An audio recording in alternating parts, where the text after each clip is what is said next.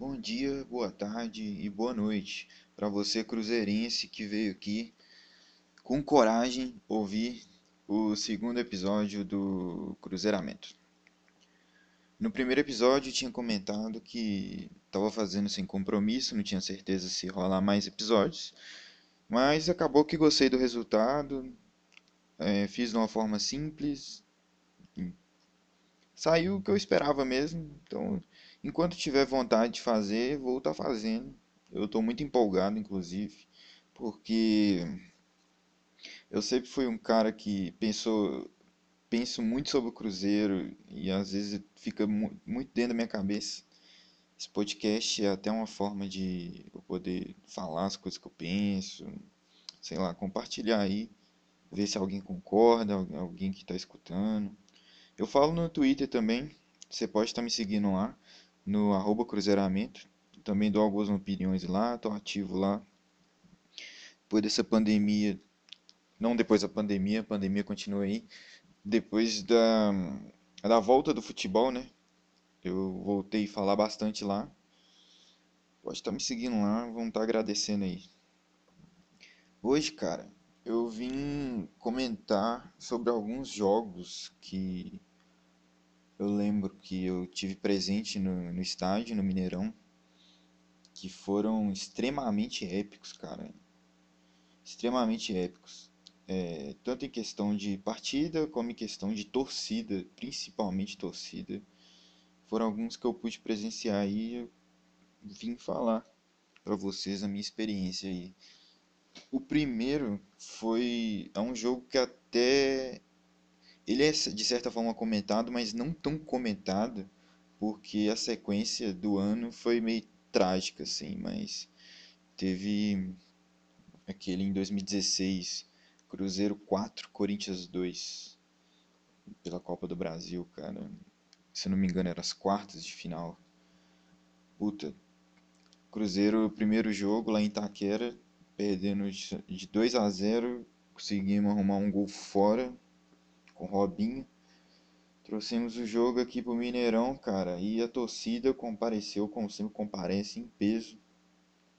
Eu lembro que eu fui, fui até meio escondido assim, na época eu morava com meu pai, ele tava meio não queria muito que eu fosse.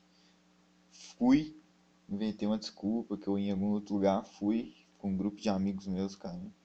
E tipo, era assim, eu tava, era a época que eu tava começando aí no estádio, assim, de ir em galera, sabe? E, e é, sentir mais o clima da partida, é, ter, é, curtir aquele pré-jogo que tem ali nos entornos e tal, ônibus chegando, aquela festa, então clima de decisão total. E a torcida assim, sangue no olho, cara, porque Corinthians, puta time chato do caralho.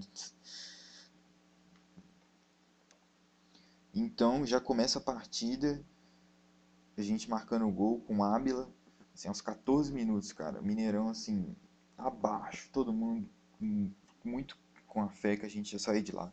Com a classificação, o banho de água fria veio com o empate do Corinthians, porém no segundo tempo a gente já arrumou um pênalti, conseguimos fazer o segundo, fizemos o terceiro, fizemos o quarto, e nisso, cara, a gente, assim, o Mineirão maluco, porque o a diferença de tempo do segundo para o terceiro gol no, no segundo tempo foi tipo 3 minutos de diferença.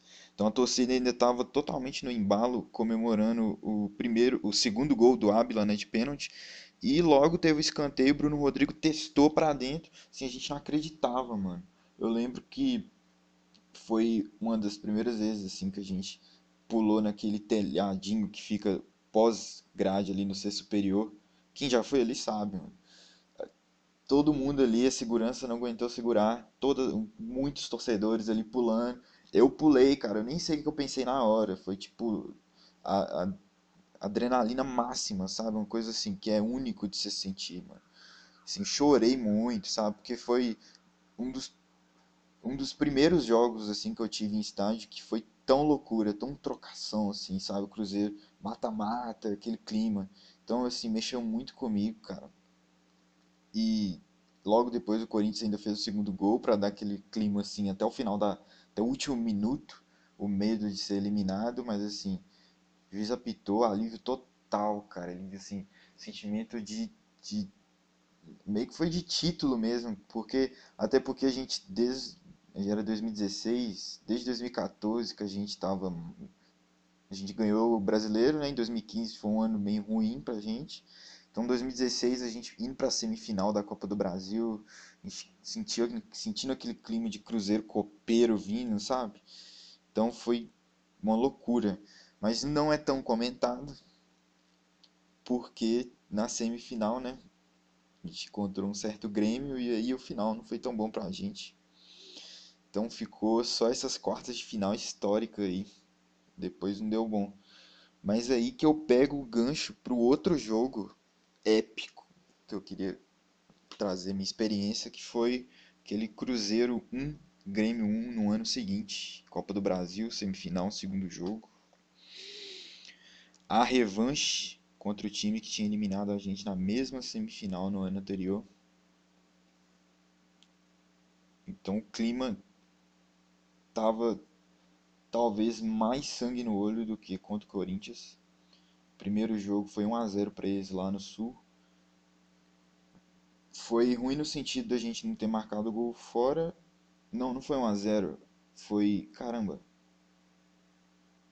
Nossa, calma, eu viajei, desculpa, gente. O segundo jogo aqui foi 1 a 0 pra gente. Foi 1 a 1 resultado do confronto no geral. Porque aqui o Grêmio não fez gol, porque na época tinha a questão do gol fora. Então no Aqui a gente fez o gol com isso mesmo, Hudson, que foi depois daquele primeiro tempo truncadíssimo. Senhor Mano Menezes entrou com a escalação errada para variar. Colocou não tô me lembrando quem ele tinha optado para colocar, mas eu lembro que o primeiro tempo a gente não conseguiu jogar, cara. Eu vou até acessar aqui, vou atrás dessa informação a gente entrou e com o Thiago Neves de falso 9, assim, uma coisa que não estava funcionando o Grêmio naquela época. Puta, o toque de bola dos caras, mano, envolvendo, envolvia todos os times do Brasil, na verdade, eles tinham Arthur no meio, assim, tipo, Luan no auge. Foi loucura total, só que conseguimos levar o 0 a 0 porque na verdade a gente podia ter tomado gols no primeiro tempo, conseguimos terminar 0 a 0 clima no Mineirão assim, todo mundo tenso, porque a gente sabia da qualidade do Grêmio, a gente sabia que era difícil fazer gol nesse time do Grêmio e que eles podiam fazer gol na gente a qualquer momento.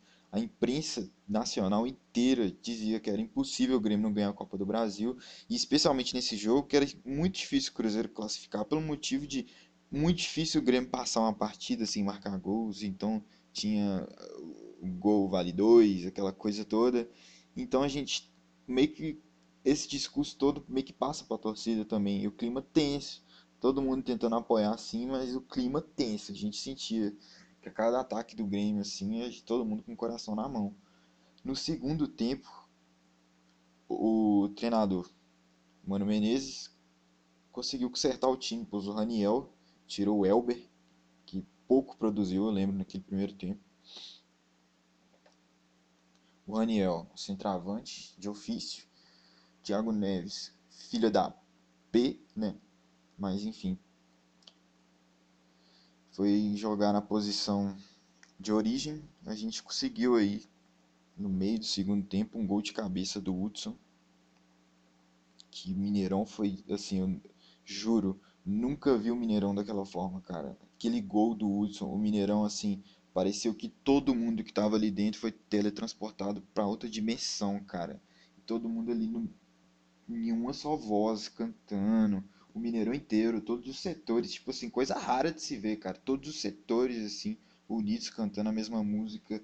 E assim, o Grêmio sentiu, cara. O Grêmio sentiu. O Grêmio era melhor tecnicamente, sim. Era talvez o melhor time do Brasil naquela época, sim.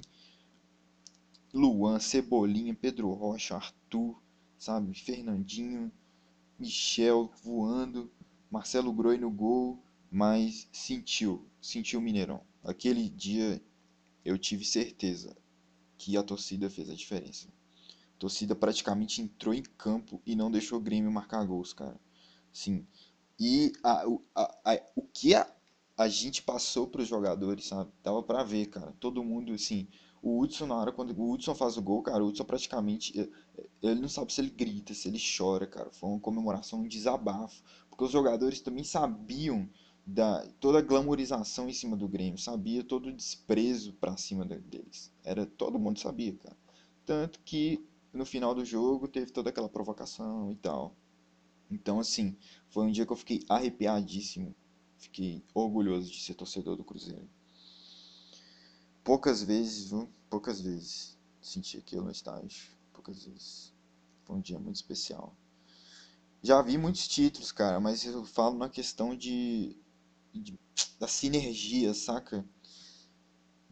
Até porque eu estive presente na final contra o Flamengo, no outro ano contra o Corinthians, mas eu falo assim, aquele momento ali era muito único, foi muito único, foi muita coisa alinhada ali, sabe? Todo mundo num só objetivo.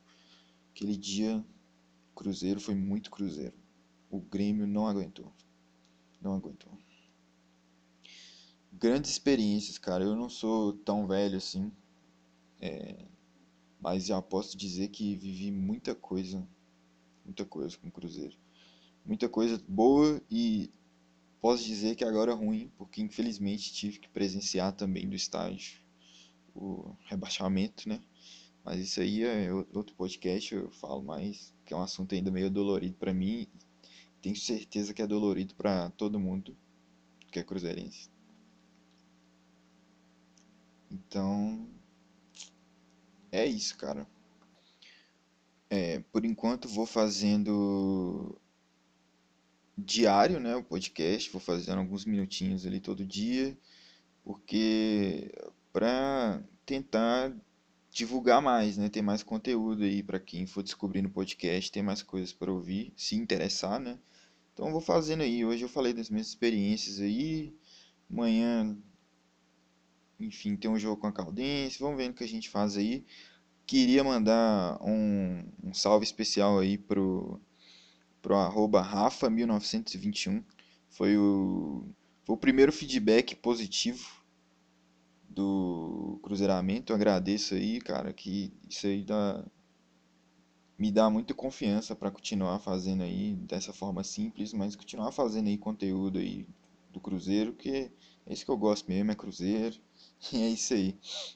Agradecer também ao Candian do Cruzeirologia, que que me indicou aí algumas plataformas para postar o podcast. É, foi muito atencioso, respondeu minhas mensagens e tal, deu RT para divulgar também. Agradecer ele.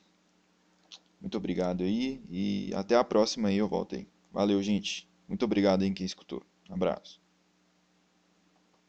Opa, abraço nada, já ia esquecendo. Galera, me segue lá no Twitter, arroba Cruzeiramento no Twitter lá também, que eu tô lá postando sempre. Por favor, se puder seguir lá, vou estar ajudando bastante. Muito obrigado aí. Abraço. Agora abraço.